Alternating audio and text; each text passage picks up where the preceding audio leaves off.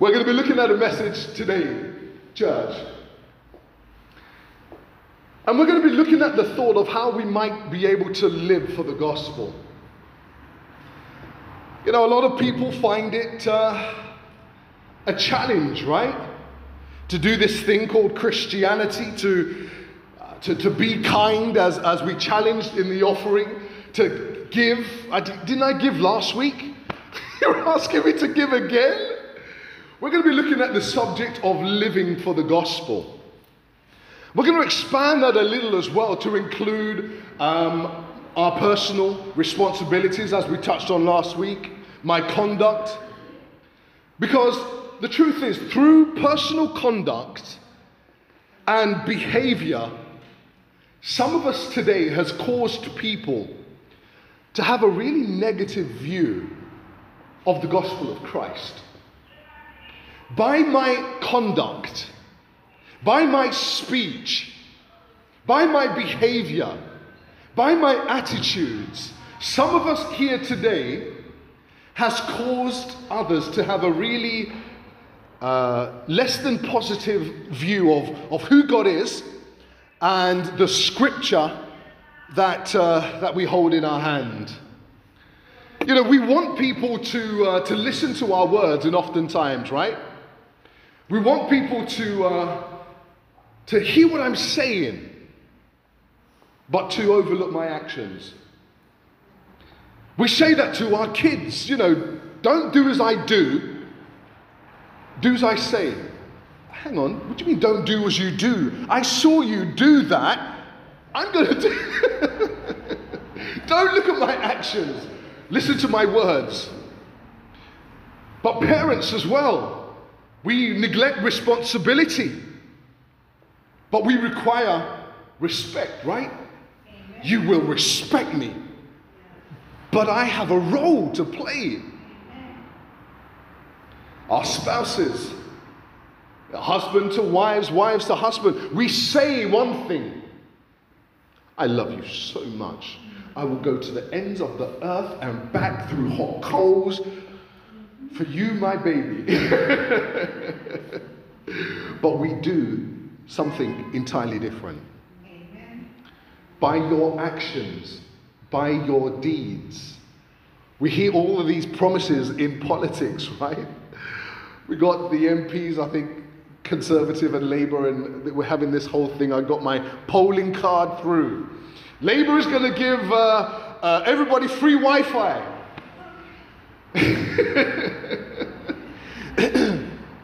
Don't look at my actions and how I'm misappropriating funds and doing other things.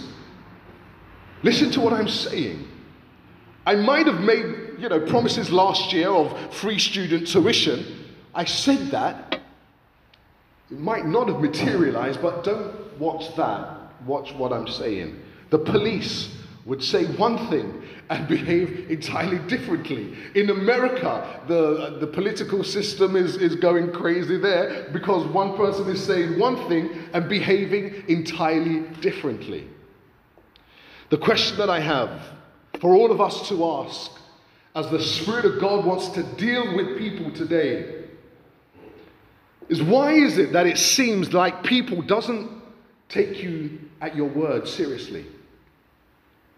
Why is it you feel that people don't take your words very seriously? In our text that we're about to read, we have the Corinthians also being reminded that our actions often speaks louder than words. By your deeds you shall be known, my brother, my sister. Let us read in 2 Corinthians chapter 6, and it's verses 3 through to 10. And the Apostle Paul writes that we put no obstacle in, in anyone's way, so that no fault may be found with our ministry. Verse 4. But as servants of God, we command ourselves in every way by great endurance in afflictions, hardships, calamities, beatings, imprisonments, riots, labor, in sleepless nights, in hunger. Verse 6. By purity, by knowledge, by patience, kindness, the Holy Spirit, genuine love, verse 7, by, by truthful speech, and the power of God, with the weapons of righteousness in my right hand and in my left, through honor and dishonor, through slander and through praise. We are treated as impostors and yet are true. Verse 9. As unknown and yet we're known. As dying and behold, we live. As punished and yet not killed. Verse 10. As sorrowful, yet always rejoicing. As poor, yet making many rich as having nothing, yet possessing everything. Church, let us pray. My Father, in the name of Jesus, we come. And we pray this afternoon, my Lord, upon this word that you have inspired. Father, let us not look to our neighbor and say, yeah, that's you. Let us look to ourselves. Let us look to our words. Let us look to our deeds. And let us search ourselves to see if they marry up. Are we true to ourselves? Are we being true to each other? My God, are we honest before you today? My God, I'm asking a blessing and an anointing upon your word. And we ask this in Jesus' name. Amen. Church, the world decides whether Christianity is real by looking to Christians. My brother Ashley and Max was in town yesterday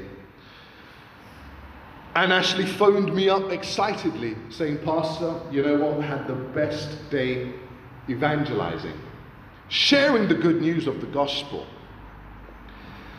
Ashley went on to say that he met somebody earlier on in town and uh, he, he preached the gospel to them.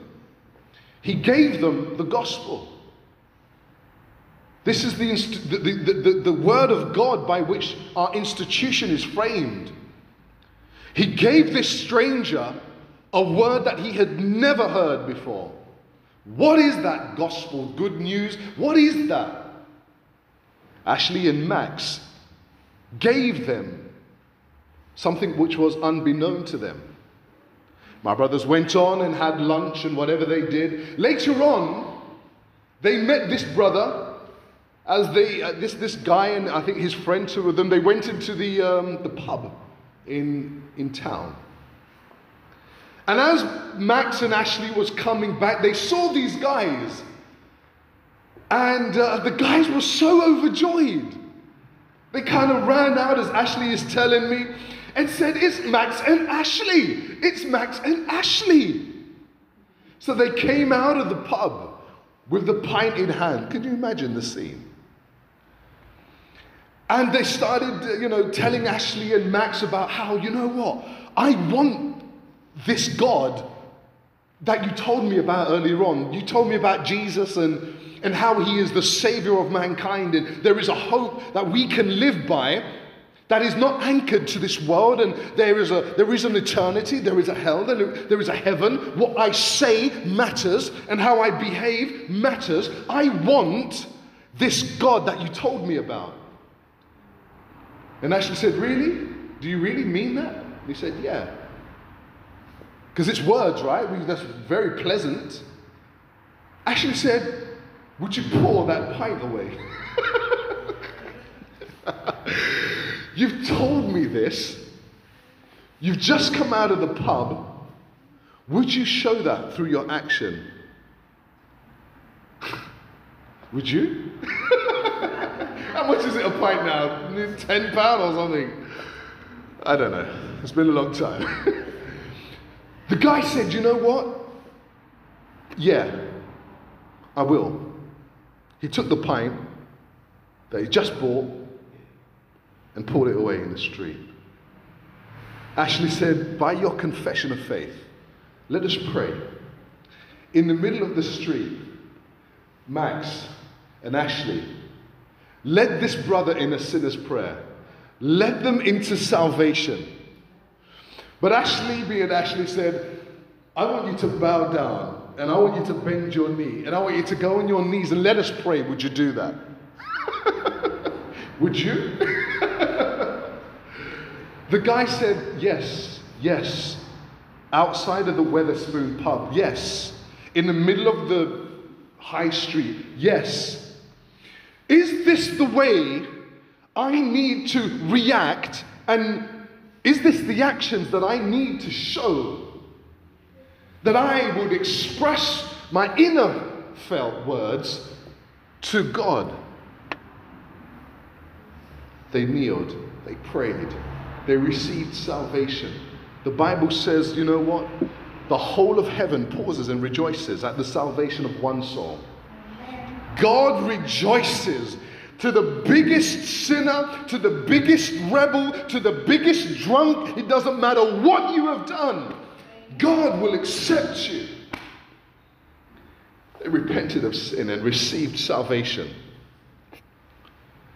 Guys, we must put on the Lord Jesus Christ like a jacket, his righteousness. We must put on the Lord Jesus Christ. We must make no room for the flesh. Because it always will try to fight through in everything that we do, in every intent that we have. The spirit is willing, but this flesh is so weak. We must make no room for it. You know, God has given the church the ministry of evangelism. And that is the theme of our text today. It's the effective ministry of the Word of God. In verse 3 of the text that we've just read, it uses that word ministry.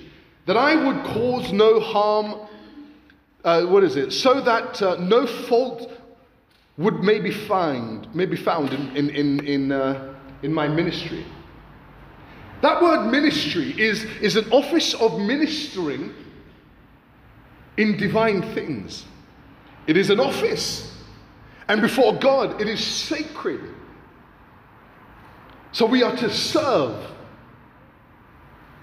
All believers are called to be servants of God. We're called to minister the word of hope. We're called to share the good news. That's the meaning of gospel. Did you know that? The gospel means good news. In Hebrews 9 and 14, it says, The blood of Jesus Christ purify our conscience from dead works to serve the living God. It will purify your conscience.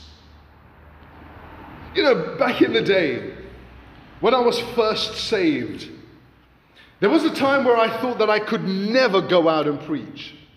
Ever, never, no way in, in God's green earth will I, being a cool guy that I am, as you can see, ever be caught on the high road speaking to people about Jesus.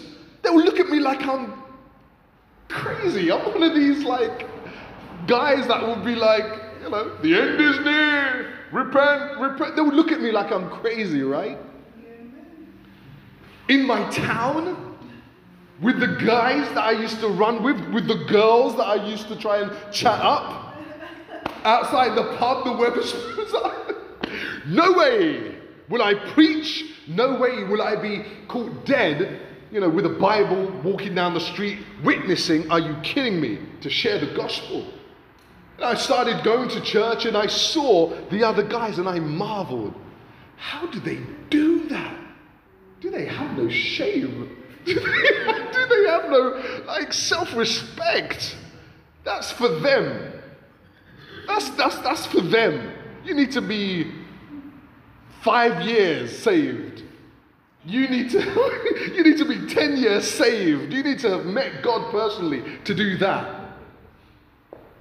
I say again, every Christian, every believer, whether new believer or an older saint, is called to be a servant of the living God.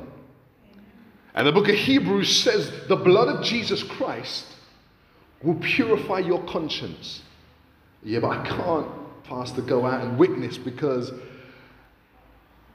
I actually had a drink last night. You know what? I had this thought of this girl in uni. She's so nice. And I can't go tell people about Jesus because then, seriously, I mean, you know, I'm, I'm a hypocrite. The blood of Jesus purifies, makes clean my conscience that sits always to accuse you from every dead works that we can serve the living God. What we must see, church, today is the freedom that we all have in the cross of Jesus Christ. Because God sets you free from slavery to sin. So, the, so that we might be uh, uh, free to serve Him. I'm anchored in my sin and I can't serve Him because my conscience knows that and it condemns me. And if my conscience is unpurified under the light of Christ and the blood that was shed upon Calvary, it will forever, forever bring condemnation and bring accusation against me. But the cross of Jesus Christ has set me free from that silent voice that says, You can't do that. You, I understand him, but you, seriously. The cross of Jesus Christ sets us free today, sets us free from the slavery that we had to sin, sets us free that we would serve him. In Romans 6 17 and 18, it says, Thanks be to God, for though at one time we were slaves to sin, you have obeyed, so yeah, you have obeyed with all uh, your heart the truth found in the teaching you have received. You were set free from sin and became the slaves of righteousness. So, what the Bible is saying is that I used to be a slave unto unrighteousness. I used to be anchored and mastered and overpowered. I used to be a slave unto unrighteousness, the sin that I would do, the fighting that I would do in town all the time, the alcohol that I used to consume, the drugs, the drink Man, the girls, I was slave. I couldn't help myself.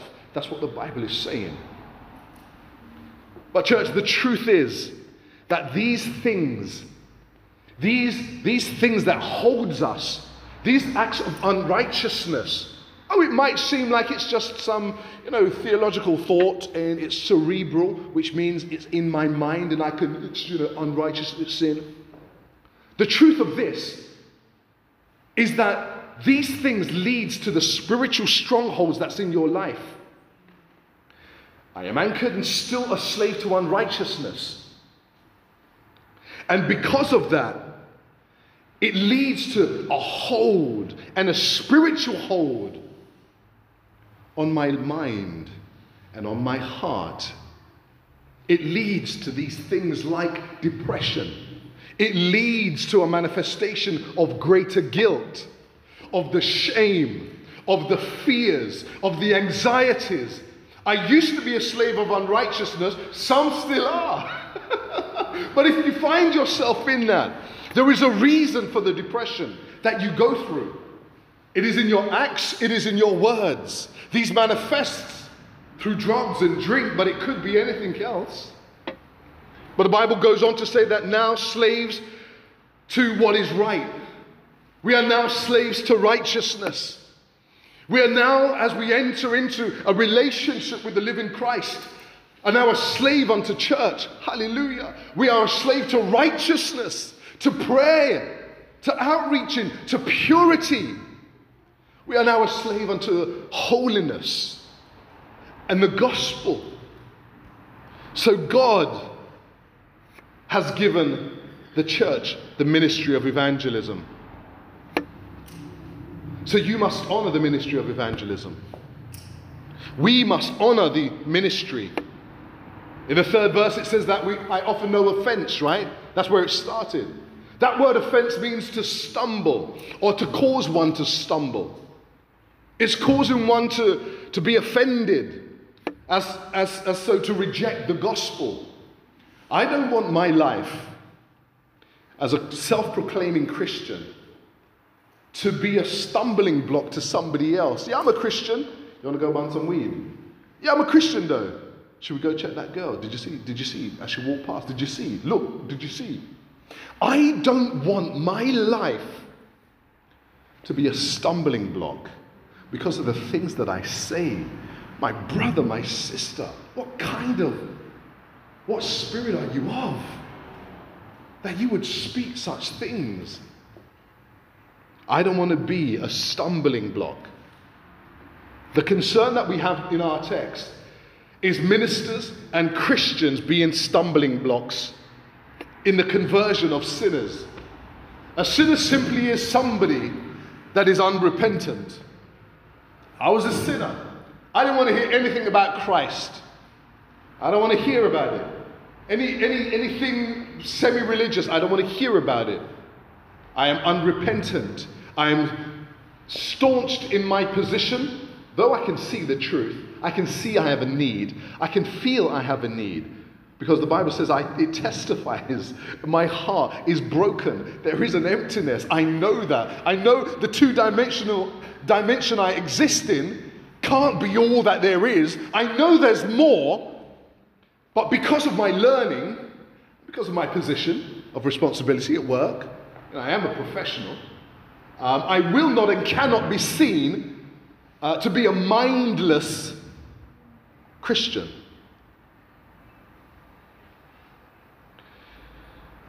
The concern that we have is Christians being a stumbling block.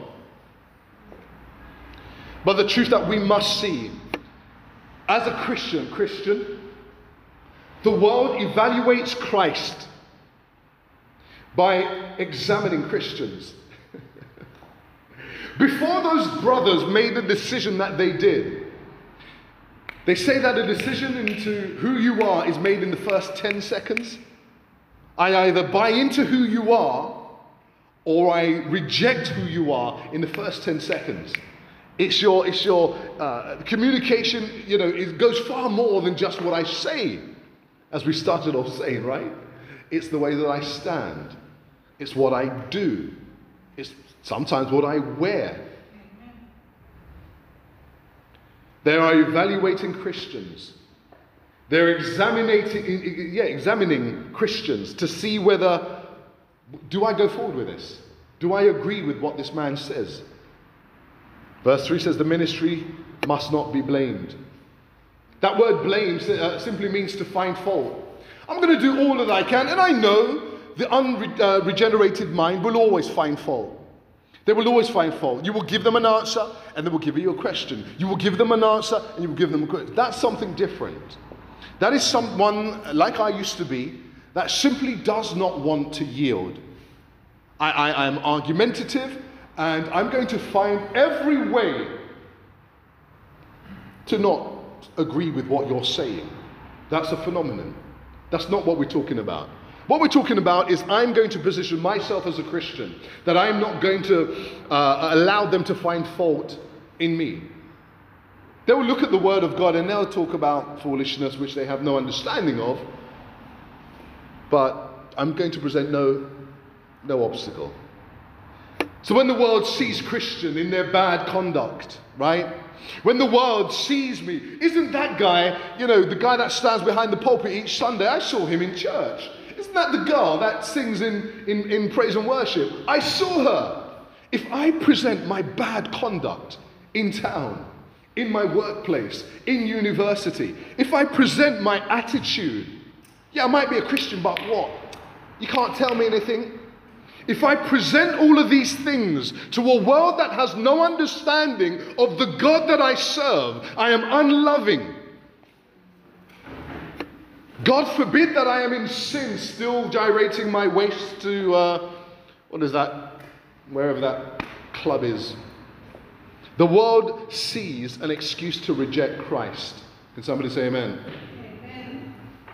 Our disobedience becomes a smear and a blemish on the cross. I say again, because of our disobedience, I grab some dirt and it becomes a smear and a blemish on the cross. Church, the reason we have to see this is that when Christians, like everybody else, goes through difficult times, we want to act out of our feelings, right? Back in the world, we would say, You want to talk out your neck because it'd be like, when we go through hard times, as some in the world, we as Christians often want to act out of our feelings. We want to talk out of our neck. But if you miss this, we'll behave in the wrong way. Your life will become a stumbling block, church, to those. Instead of encouraging people to come to Christ, you, you will provide an excuse for them. The way we talk to our spouse. I say I love you, but my body language and my non verbal communication speaks entirely differently. The way that I complain, my unbelief. Oh, I know the Bible says this, that, and the other.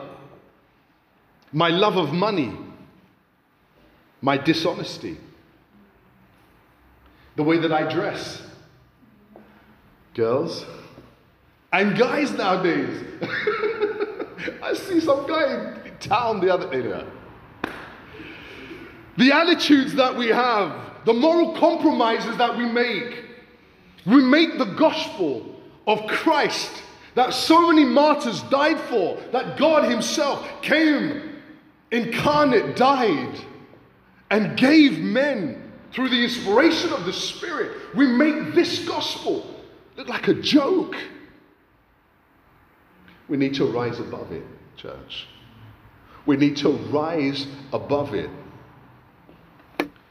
We want people to listen to our words, right? Just listen to what I'm saying.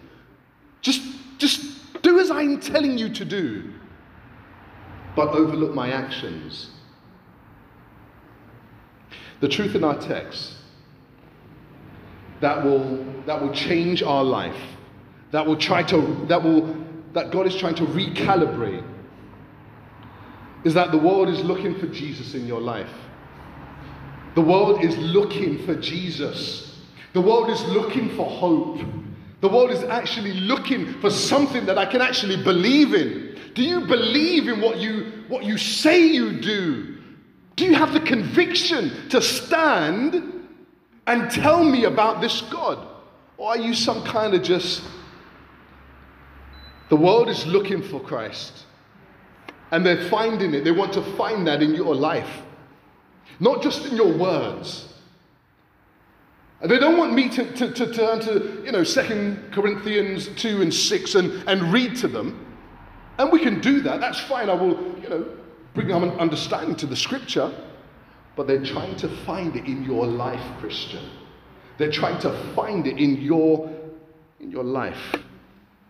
Your life shows the world whether the word of the gospel is worth listening to.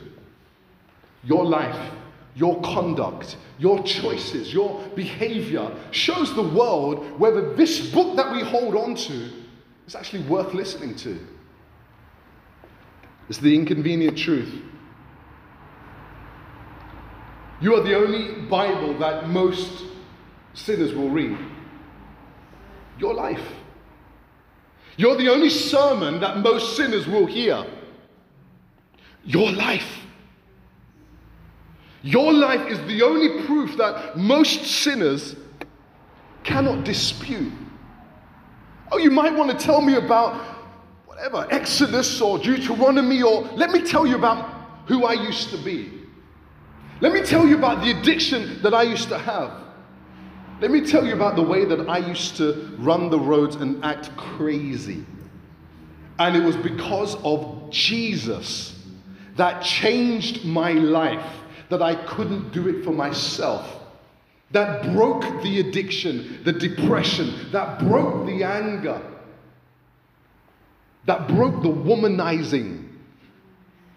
Your life is the only proof that most sinners cannot dispute with. They can't argue with that. They can't argue with your testimony. You might try to argue with the Bible and all of that. A lot of people don't have understanding of Scripture, and we have to love them. We have to excuse them.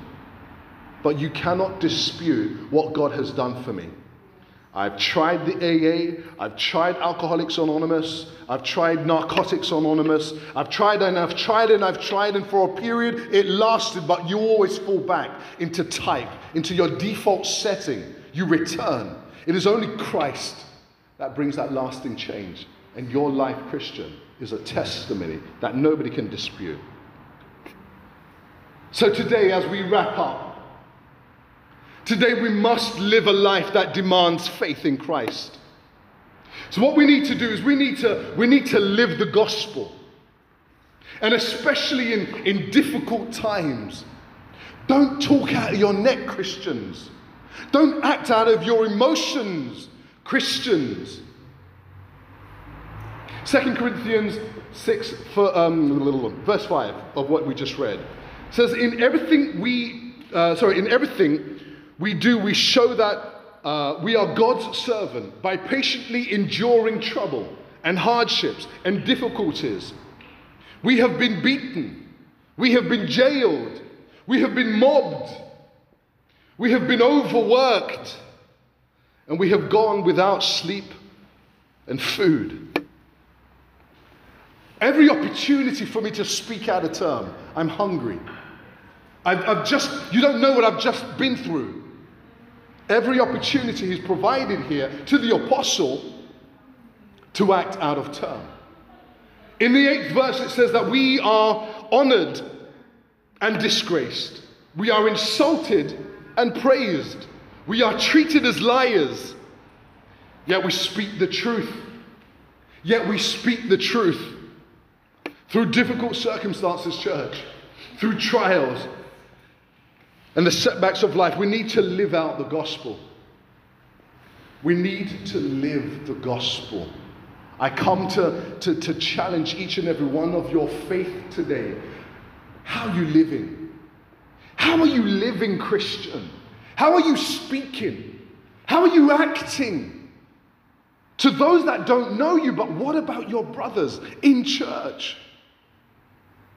What about our sisters? Do we still love and respect them?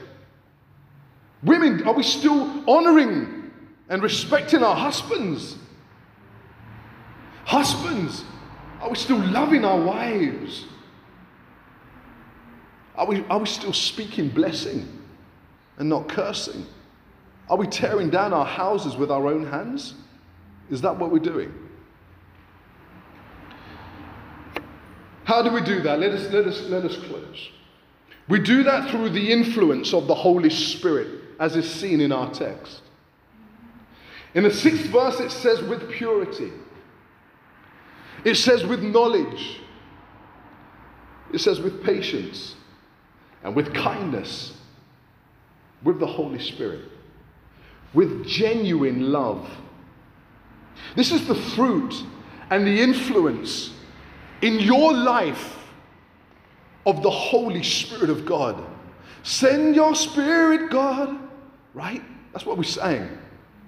Not by might, not by power, but by His Spirit. I will gain the respect in my house not by might, not by power, but as our scripture says, with pure, with purity, with knowledge. We need to live with each other with understanding, husband to wife. My brother uh, Ashley reminded me that we shared uh, a book with him last year, The Five Love Languages. We need to minister to our husband and our wives as they want to be loved.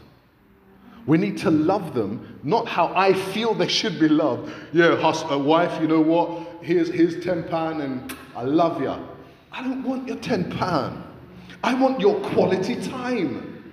I want you to, to sit down and to talk to me so that we would have, as it says here, knowledge. That is understanding. Five love languages, right? Great book. I would highly recommend it. Every married couple and those that desires marriage. The five love languages. It is the fruit and influence of the Holy Spirit in our lives that will enable us. Christ makes this possible, church, as I move uh, uh quickly to, to close. Christ makes this possible. Our Lord and our Savior, through the Holy Spirit, enables us and makes this possible by giving us the power of God through the gospel. As we read, we have more faith. And as we have more faith, we can apply these things. It changes the way that I speak, it changes the way that I behave, it changes the way that I interact with my brother and my sister and my wife and the greater people out there in Bournemouth. It is Jesus living in me, spirit living in me that changes my spirit and changes my attitude. It is Jesus that makes this possible by giving us the power, that dunamis, through the gospel. As I have faith. In the seventh verse, it says that uh, the Corinthians give, and it says that. Uh, says uh, that the Corinthians have been given the, the message of truth, the power of God, righteousness as a weapon in both my right and my left. My right and my left. That is significant to, in your scriptures. Actually, it might say to, to attack and to defend. It is, a, it is an imagery of a sword in the one hand and a shield in the other. Sword in the one hand and shield in the other. Seventh verse. We have this message of truth, which is our Bible, right? Our sword. The power of God, that is His word, as we apply our faith to it. That we would have righteousness as a weapon in our right hand and in our left to, to defend and to attack. So, as we wrap up, the hope that we have as we leave here is that life that declares the reality of the gospel.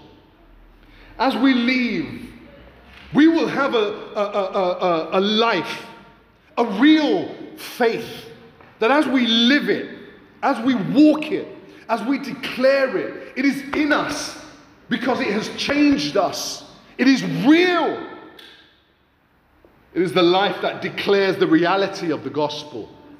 This isn't just some antiquated book that you might think. Because if you look into it and you mix that with faith, it will bring such life.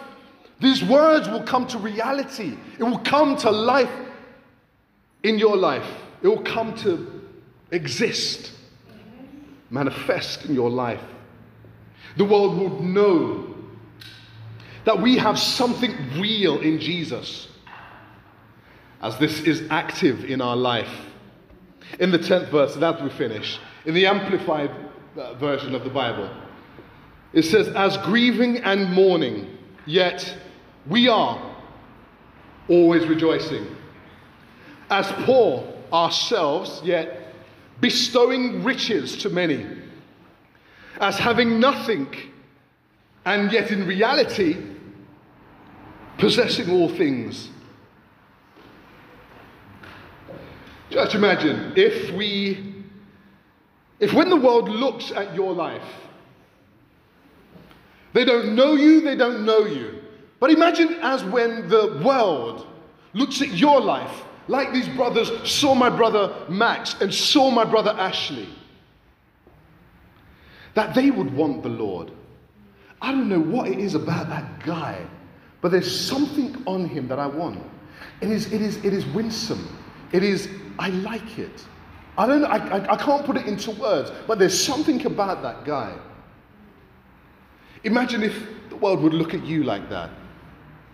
That they would want to receive the good news that we know to be a reality because there is testimony upon testimony here in this house today. That our attitude would glorify the living God. That my words would glorify the living God. I might not have a million pounds in the bank, but that doesn't give me an excuse. I still have joy. I still have hope. I still have faith. I still have dignity. And I will not allow the world to reduce me to going out and shotting some bags again. As a girl, I will not allow the world to conform me now to raise my skirt up so, right? Imagine if the, the world saw you and said, you know what, there's something about that girl. There is something about that guy. So as we leave here, I pray that the Spirit would convict us to live our lives that encourages people to come to Christ, to live a life of honest and true Christianity in our relationships, one unto another, with my brother and my sister. Let us reflect the glory of God. In Christian love, in revering my sister, my brother higher than myself. In my marriage, that I will honor my wife, and I would respect and I would cover her. That is the image of Christ. He comes in and he, he protects me. He puts a shoulder to the world and to sin as I'm behind him and says, No, you're not getting past me. That's my, that's my, that's my girl. That's my child. Are you crazy? I pray that we would walk out of here with a conviction for our marriages that, you know what? Let Christ be glorified in our marriage. Let Christ be glorified in our home and with the kids and with the family and in this church. Let us be an example that encourages in the community. Let us be an example that encourages in the streets in our work, in our school, university, as we're going to the gym, even the home gym. I pray and I would encourage each and every person under the sound of my voice that we would have something on us that the word would say, you know I'm not sure what is on this guy, but he's different. He's different. Amen? Let's bow our heads and, and close our eyes. Amen. We're finished. Hallelujah. So that was Pastor Ernie Topping and his song Without Love. We're going to look today at the subject of, of love, funny enough. we're, looking, we're going to be reading from the, uh, from the book of Corinthians. Uh, we're actually going to be reading from Second Corinthians. So, Second Corinthians is chapter 6, uh, verses 11 through to 13. So, Second Corinthians chapter 6, and that's verses 11 through to 13. Church, there was a time before I was ordained as a pastor in Walthamstow in the body, as, as it's known, where I was involved in so many ministries. I was involved in the praise and worship. I was involved in the choir. I was a leader in the congregation. I was the new believers leader, which meant I would receive everybody. I was new to church. I would train them. I would teach them what the Bible says. Alongside that, outside of church, there was a local initiative called Street Pastor.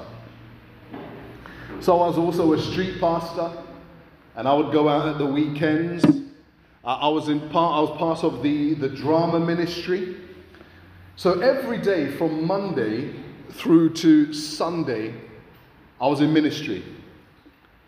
So I was ministering to the people of God, or I was preparing to minister to the people of God. And you know, for a time, as I was doing this month after month, year after year, there was a time that I came to the point in all of my ministries where I just kind of ran dry. I just kind of, I kind of lost the point of what true ministry was about. You know? I got so busy moving from this ministry to that ministry, uh, being, you know, uh, all that I was called to be as a, as a leader in the congregation, with all the responsibilities that comes with it. Uh, I kind of just lost track of what it was, what ministry really was. How many people know that ministry can sometimes be a thankless task? You're doing things for other people. But through my busyness and through my activity, I kind of, uh, I kind of lost sight of that. Ministry is to show people the love of God. That's what ministry is. But sometimes you get so busy and so wrapped up in doing that you forget to be. Ministry is to show people the love of our Lord Jesus Christ. We often do things that we should without loving what we should. We often do the things that we, we do without, without really loving people the way, that we, the, way, the way that we should. And, church, this really applies in relationships as well with our spouses, with our wives, with our husband, over time, things becomes kind of kind of mundane. We've been married so long. I know she would wake up, she would do this, she will ask me that. It becomes kind of routine. And if you're not careful, you'll start doing relationship by numbers. So in the mornings, number one, I wake up, I say good morning, babe, I give her a kiss. Number two, we go to the bathroom, we brush our teeth. Number three, there's no love, there's no connection. This applies to our parents. You know, you give them, I, know, I moved out when I was 17 years old, late 16, 17 years old. And ever since I got my independence, I didn't want to, you know, I had a hellish upbringing. It was terrible. So I didn't really want to go back there. so my relationship with my parents was just really, you know, you give them just enough time to, for them to be okay and them not to chew your ear off. You give them just enough respect, just enough consideration for, for them to be appeased, to be happy. What we're talking about applies to our children as well. We're all very busy people, and we know that you know we have busy lives. We'll go out, we'll work, and we do all of these things, and that we should. We work and we provide all that they need. So, what is this that you're asking me now? To spend time with my children? To, to talk to my children? To love my children? To connect with my children on a meaningful level? I'm doing for them, am I not? I'm doing for my wife, am I not? I'm doing for my parents. Hello, you okay? Okay, bye. Am I not? But this also applies to our ministry. But to you, it may be a burden, like it came to me. I was doing so much in the body that I was burdened by it. You're involved, but you've lost the love. You're not connected anymore. Before we start, I'm going to frame a question. Let me ask a question. Because in your, in your life, where, where you are right now, in your relationships with parents and kids and work and, and all that you have, in your ministry, are you just going through the motions? Are you just giving words, platitudes? When people really need your heart, you're doing so much for God. You're going through the motions so much. But are you just are you just going through the motions? Is there actual connection between what you're doing and who it is you're working for?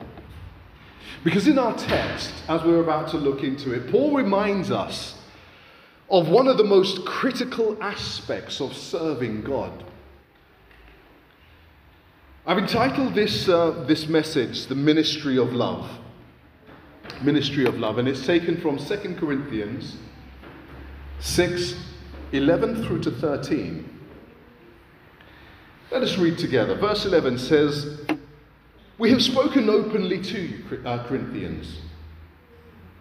Our hearts has been opened wide. We are not withholding our affections from you, but you withhold, but you are withholding yours from us. I speak as my children, as a proper response.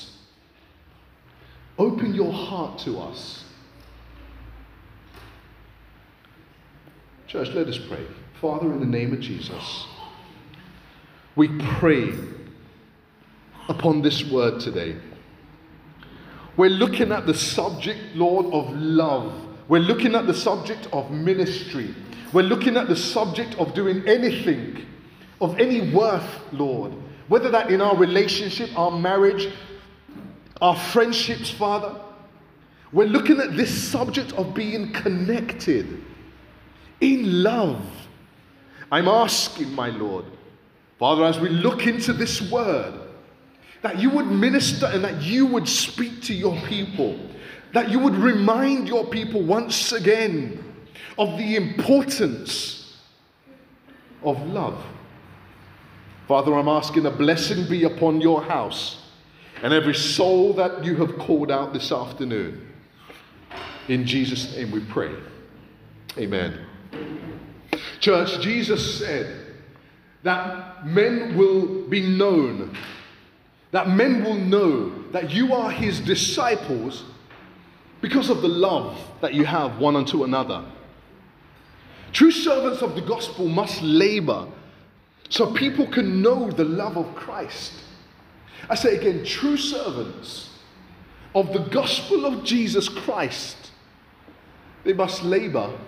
We're doing many labors, but they must labor so that people may know the love of God. My first point is that God demonstrated his ministry of love at the cross. At the cross of Calvary, like we look at every week, God came incarnate and demonstrated his ministry of love towards mankind through the cross of Calvary. The theme that we're looking at in our text today is servants who demonstrate their love. In the 11th verse, it says that all believers are called to serve the cause of the cross.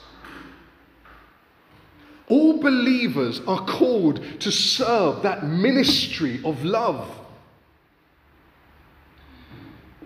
In Hebrews 9 and 14, it says, How much more with the blood of Jesus Christ, whom through the eternal Spirit offer himself without blemish to God, cleanse our conscience from dead works, so that we might serve the living God. We looked at this, uh, this, this uh, scripture last week.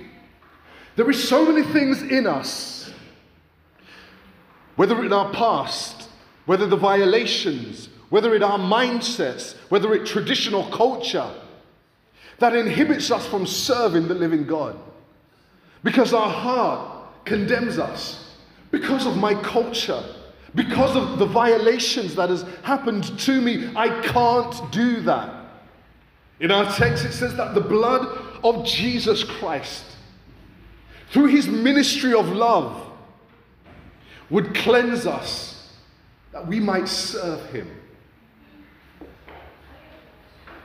In our text, it speaks of the word heart, right? My heart was open towards you. My Italian connection would know that, well, maybe not, but okay. The heart in the Greek means cardia. Cardia? No? Okay. Well, in the Greek, it's cardia. so in our text, it speaks of the word heart. My heart, Paul says, towards you was open. In the Greek, that word heart means cardia. It is the center and seat of our spiritual life. My heart. It is the soul or the mind. It is as to the fountain and the seat of my thoughts, of my passions, my heart. It is the seat of my desires and my appetites and my affections, my purpose. It is as of to my understanding, my heart. It is the seat of my intellect and intelligence. So my heart, as the Bible would, would explain, would in the Greek, cardia, it is it refers to my feelings and to my thoughts. But then it goes on to say that my heart, my feeling, my thoughts, the seat of my emotion and my desire was laid to bare, was open wide. It says that my heart was enlarged toward you in our text. That word enlarged might be oversimplistic, but it simply means to be made broad. I was enlarged. I was large for somebody. I welcomed somebody. I embraced them in love. That's what, in context, it means. I increased in breadth of sympathy and understanding because we know that the heart is the seat of understanding. So, what the apostle here is saying that my understanding for you, my sister, my brother, that my love for you, my sister, my brother, that all that I desire for you was made big. But for you, it wasn't the same way. When you enlarge in your ministry, church, just as a side note, when you engage, to do anything for God, when you engage in this ministry of love, as we're looking at, in loving others, in caring for others, in supporting others, in giving yourself to other people, the first thing to be targeted by the enemy as you present it will be your heart. You give of yourself, my brother, my sister, I give of myself. I guarantee it's going to not be very long in ministry as you minister and you help other people that they're going to give, oof, give you a good kick straight in your heart. And that is what Paul is saying here. My heart was laid bare, was open towards you. But for you, it wasn't the same. This is why, church, we must know the love of the cross of Jesus Christ. We have to, it has to be settled in us. The only thing that brings sustained fulfillment is the love of God. You know, whatever, what anyone on, yeah, yeah. We have to be reconciled with the love of God. Church, because, you know, what everybody needs on this planet is love. What everybody is desiring on the face of this earth is love. It's only love, but, uh, uh, and this love um, cannot be fulfilled. This craving, this, this desire that we all have, it, it can't be fulfilled with, with relationships. The relation, the, the, the love that we crave, church, isn't, uh, isn't horizontal between man and woman and woman and man.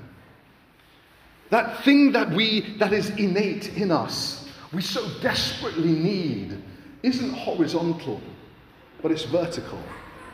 It's vertical. That craving and that desire that we need comes from God.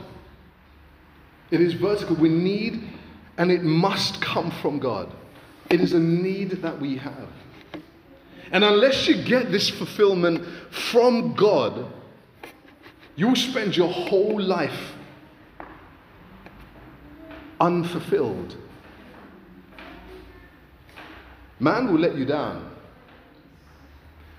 Women will break your heart.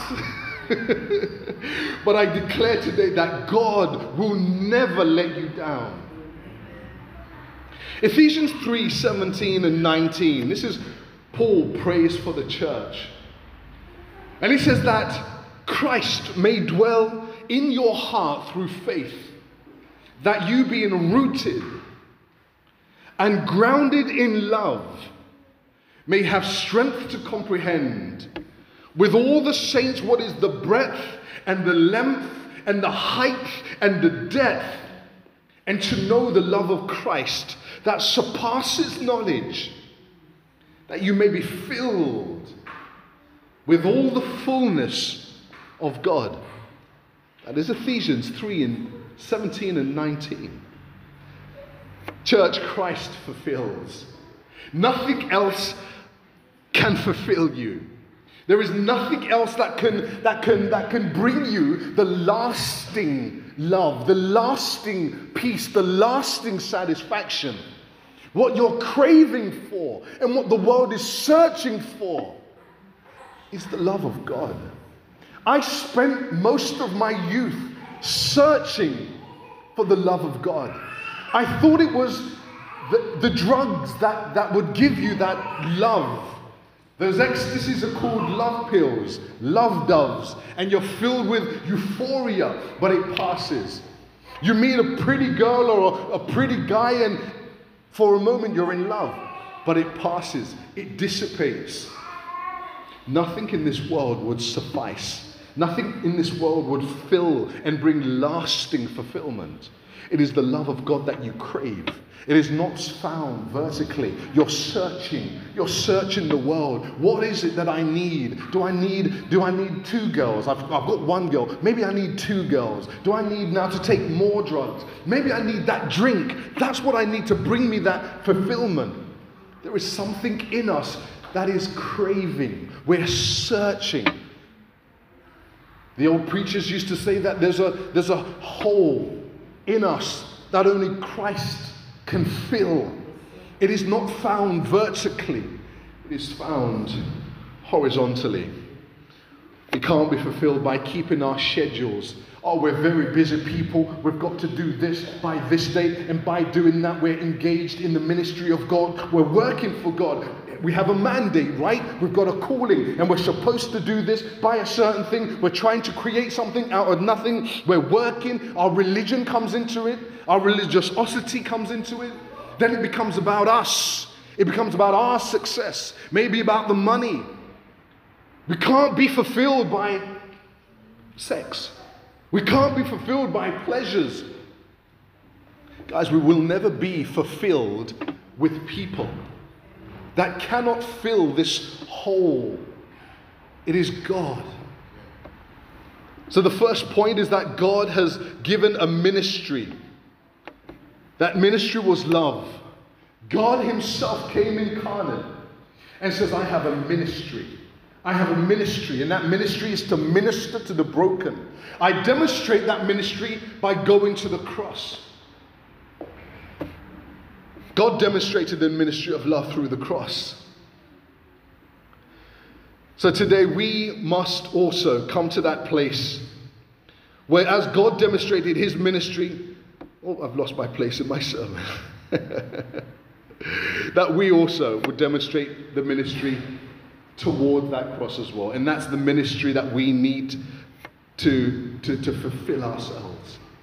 There is something that we need to engage with as Christ engaged, that He would minister that love, now he passes that mantle on to each and every one of us. That as we engage in that same ministry, that we would gain that purpose and that fulfillment. It is the ministry that you would be fulfilled, that you would be fulfilled. You must demonstrate the ministry of love as servants. That we must demonstrate the ministry that has been passed on to us as servants. Because the concern that we have in our text is loveless Christianity. what? Is that a paradox? Loveless Christianity? I thought we was all loving. The subject in our text is loveless Christianity. In the King James Version, in the 12th verse, it says that you are not uh, um, straitened in us, but we are straitened in your own bowels. This is why I often like to use other uh, versions of the same text to just bring understanding. Because that word in the, in the, in the Old English, straiten, means to make narrow. As I straiten, I, I make narrow. It is, it is, there is a lacking of room. Paul is saying that I don't lack room for you. In my heart, I lack no room for you. But you lack room for me in your heart. That's what he's saying. I don't lack room in my heart for you. But you lack room for me. So it is loveless Christianity. The truth that we must come to, church, is that the gospel is the ministry of love. Corinthians lacked love for Paul. In 2 Corinthians uh, 12 and 15, it says that I will very gladly spend and be spent for you. Though the more abundantly I love you, the less I am loved by you. 2 Corinthians 12 and 15. But in 1 Corinthians 1 11 and 12, Paul speaks about the division that's going on in the church that he's planted. In uh, 1 Corinthians 9, verse 1 and 2, Paul is speaking about the Corinthian church questioning his apostleship. But I love you. Why do you question me? Why is there division? Why is there a strife? In 2 Corinthians 10 and 10, the Corinthian church is criticizing Paul's preaching. Loveless Christians Church, the reason we have to see this, why am I saying? The reason we have to see this is that we're all called to be servants of the gospel. But if we miss this, we would end up with a loveless gospel. We are all called to be servants of the gospel. If we don't recognize this point, we would end up with a loveless gospel, a loveless church we would end up with a loveless prayer life. I'm going through the motions, aren't I, Pastor? You told me to pray, so I'm praying. Ah, what do you want? We're going through the motions. We would end up having a loveless marriage. I'm going through the motions, woman. What do you want me to do? You would end up with a, with a loveless relationship daughter to mother, mother to daughter, father to son, if we don't recognize what we're speaking about here today, we would end up loveless, loveless and empty relationships. We often do the things that we should, but without loving the way that we should. We often do the things that we should, but without loving like we really should. We just go through the motions. Well, let's bring it to uh, let's bring it to let's bring some context and meaning, because the truth in our text that will will hopefully change our mind towards this thing, that will hopefully change our life if we was to apply it, is that all religious labors and efforts are useless if your heart is not in it. I say again, all of my efforts all of my endeavors, but I've got a mandate. It doesn't matter. But I'm doing something very important. It doesn't matter. If your heart isn't connected, it's not in it, it is useless. It is love behind what you do that makes what you do acceptable before God. Like in our offering, if I don't want to give and I just, um, here's 20 quid, how much do you want? Here's, it's futile. It is the love behind what you do, what makes what you do acceptable before God. So he's not impressed with how much you're doing. But I'm very busy, you know, Pastor. I'm doing this and I'm doing that. I hardly get any sleep, you know. God is not impressed in how much you're doing. He knows he needs to know how much you care. Is this your lifeblood? Are you connected with what you're doing? Do you, because uh, as we understood the heart, right, we, we looked into the Greek and we understand that this is my passion, this is my appetite, this is the seat of my, you know, my desire. Is your desire connected? Is your heart connected? In 1 Corinthians 13, 1 and 3, as my brother Ernie so eloquently sang, it came from this. Though I speak with the tongues of men and of angels, but have not love, I have become a sounding brass or a clanging cymbal. Verse 2. And though I have the gift of prophecy and understand all mysteries and all the knowledge, and though I have all faith so that I can remove mountains, but have not love, I have nothing. And though I bestow all my goods to feed the poor, and though I give my body to be burned, but have not love, it profits me nothing. Church, the place that we must come to is that our labor, that we would labor so people can know the love of God as we work, it is as unto God. We connect my desire. I want to do this. This is the seed of what I do. It's not because of some religiosity, because of some calling, because of some mandate. Because if it is, you would have a passion, you would have a desire. The, the, the, the prophet said, Oh, I wish that I would stop preaching but when I did, it was like fire locked up in my bones. I had to preach. I had to share the word of God. I had to do what God had called me to do. Is that your desire today? If you have no love, then the Bible says it is, it is wasted. What we need to do, church, is we need to show others the love of Christ. We need to show others the love that God has shown us. In verse 13, again in the Old in the uh, King James, it uses that, that word recompense.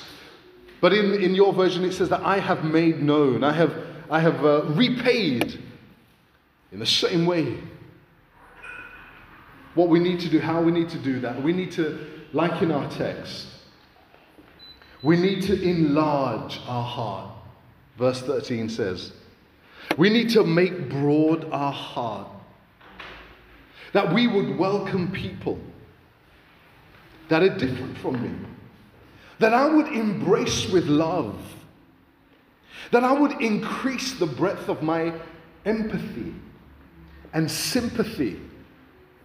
But He's not like me. That my heart would be enlarged. That God, that you would enlarge my heart. That God, you would replace this heart of stone. I have no feeling for other people. I have no empathy for other people. My God, that you would enlarge my ability to love and to understand that you would increase me, that I would love my brethren, that I would pray for them, that I would encourage them, that I would communicate to them, and I would send them a text, that I would give them a call, that I would visit them. Practical things, Lord, that you would enlarge me, fill me with your word, give me understanding, that I may in turn show them the love that you showed me. A wretch like me, an undeserved like me. My God, that I would be enlarged. That I would love people who show me no love. We know that ministry comes with a lot of uh, disappointments, right? You love people, people take it and spit in your face. but I was there for you. People will turn their back on you. You betrayed my confidence. Sometimes it comes with no thanks and no gratitude, but that we would love people, even when they don't love us. But, Pastor, I have been burned in the past. I have trusted and I have loved people. And you know what that you know where that led me? To disappointment, to being to being uh, uh, you know uh, uh violated, to, to, to, to that we would love again. That we would Luke uh, uh, 6 and 27 says to love your enemy. Do good to those that hate you. That we would endure hardships to bring people the gospel. It's not often easy to come alongside a brother or a sister and tell them, hey, you know what? I love you, man. I love you, bro. Bro, why, why, why are you telling me that? Bro, I just want to let you know that in spite of what you might have said, I don't, I love you, man. As, as Christ loves me, I love you, man. In 2 Corinthians 6, 4 and 5 says, Instead, as ministers, we commend ourselves in everything with great endurance by afflictions, by hardships, by great endurance. I always said that by afflictions, yeah, by hardships, by difficulties in verse 5, by beatings, by imprisonments, by riots, by labors, by sleepless nights, by times of hunger. God is saying that we know it is not easy. It is not the most natural thing for you to love your enemy. How is that done? God says that you must be willing to suffer. We must be willing to sacrifice. We must be willing to let go. Let go of the hurt. We must be willing to release those that has violated our trust. I trusted you, man. We must be willing to give once again of our time, of our effort, of our love, of our money. But, guys, it is our Lord and Savior that makes this possible. It is not in me, I am in me left to my own self. I am but a base man. All I'm interested in is filling my belly, but with God, God God makes it possible by elevating me above my base nature, by giving me His love, by giving me His Holy Spirit. He enables me that I may enable another person. Galatians 5 and 22 says, The fruit of the Spirit is love. It is love. Oh God, that you would fill me with your spirit once again. 2 Corinthians 5 14 and 15, it says, For the love of Christ controls me. It is his love that controls my actions. He goes on to say, Because we have concluded this, that one has died for all, therefore all have died. And he died for all, that those who live might live no longer, sorry, that, um, that those who live might no longer live to themselves, but for him whom for their sake died and raised. Apologies there. But that I may no longer live for myself. Myself. It's, it's all me. My appetites, uh, what I want, it's on my time. It's me, me, me. And if you don't like it, then God is saying, die to self. Die to your will. I know you've been violated. I know the words of man has come and has changed your mind. Thinking about yourself, your worth, thinking about your ministry and those around you. But God would say, die to self. No longer think of yourself always. For your sake, Christ died, that we might rise. We have hope, church, because we are charged, as Christ was, with a ministry of love. We're charged with the ministry of love. Imagine if you showed other people the love of Christ. No matter how they treat you, no matter how they speak to you, disregard you, disrespect you, overlook you. Imagine if in your life you would show others the love of Christ because of what God has done for you and because He has filled you with His Holy Spirit. Once again, you can go again. I can go again. How would that look? Well, that would be a powerful testimony to the gospel of our Lord and Savior.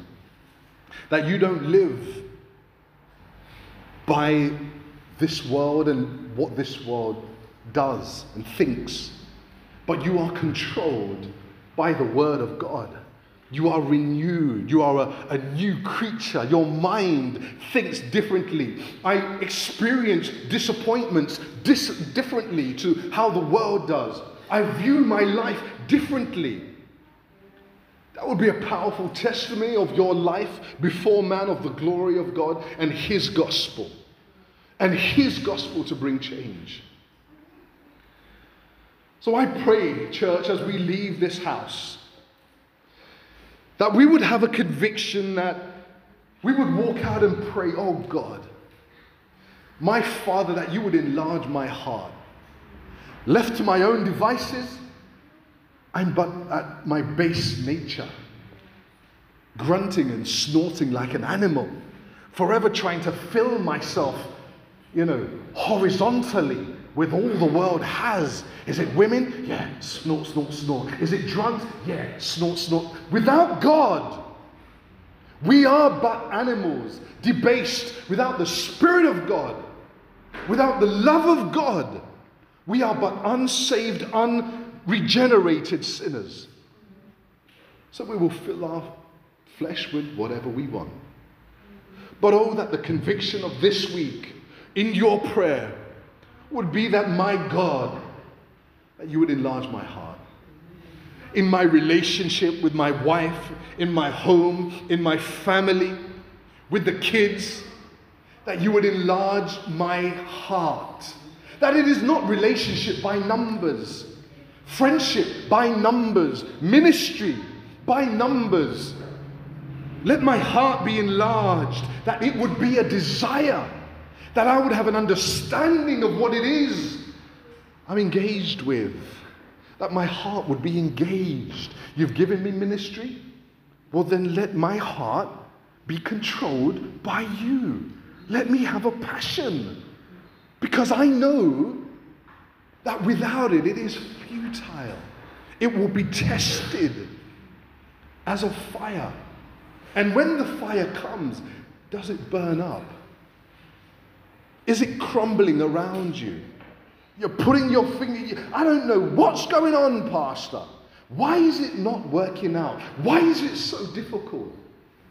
My brother, my sister, God has been charged with a ministry of love, and so have you. Your heart, the seat, your soul has to be engaged. If it is a ministry and a work of God, it has to be. You have to have that connection. The Spirit of God will enable you. As we close, the reward of the ministry of our love. Just want to close with, with the final scripture. And that is Matthew 25, and it's 34 through to 40.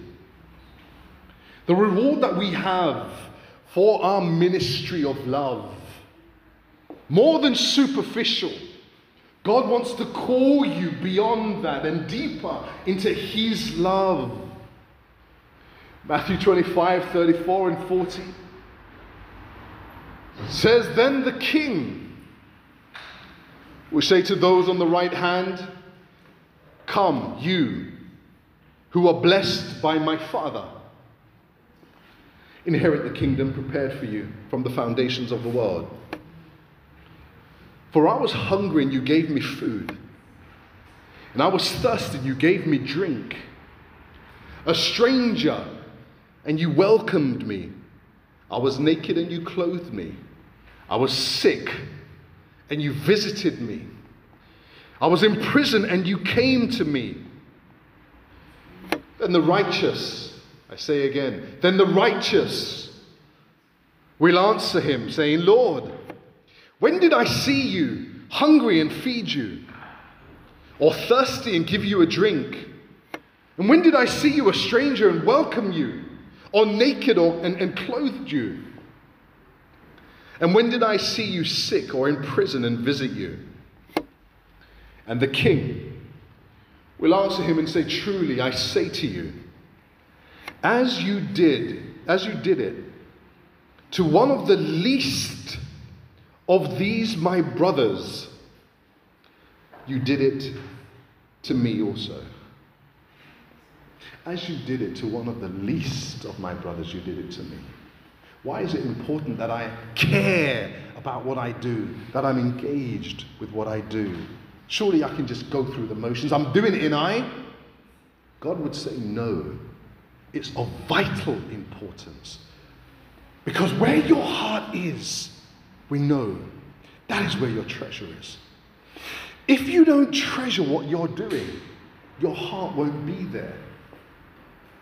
Your heart won't be there.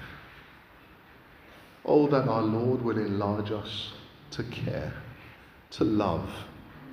We are wounded, but He will bind us, He will heal us. If we will cry out to Him, Father, help me to love, help me to engage in the ministry of love. Because we have been charged, each and every one of us. Teach me how to do that. Amen. Amen. Let us pray. Father, before you, every eyes are closed and every head is bowed.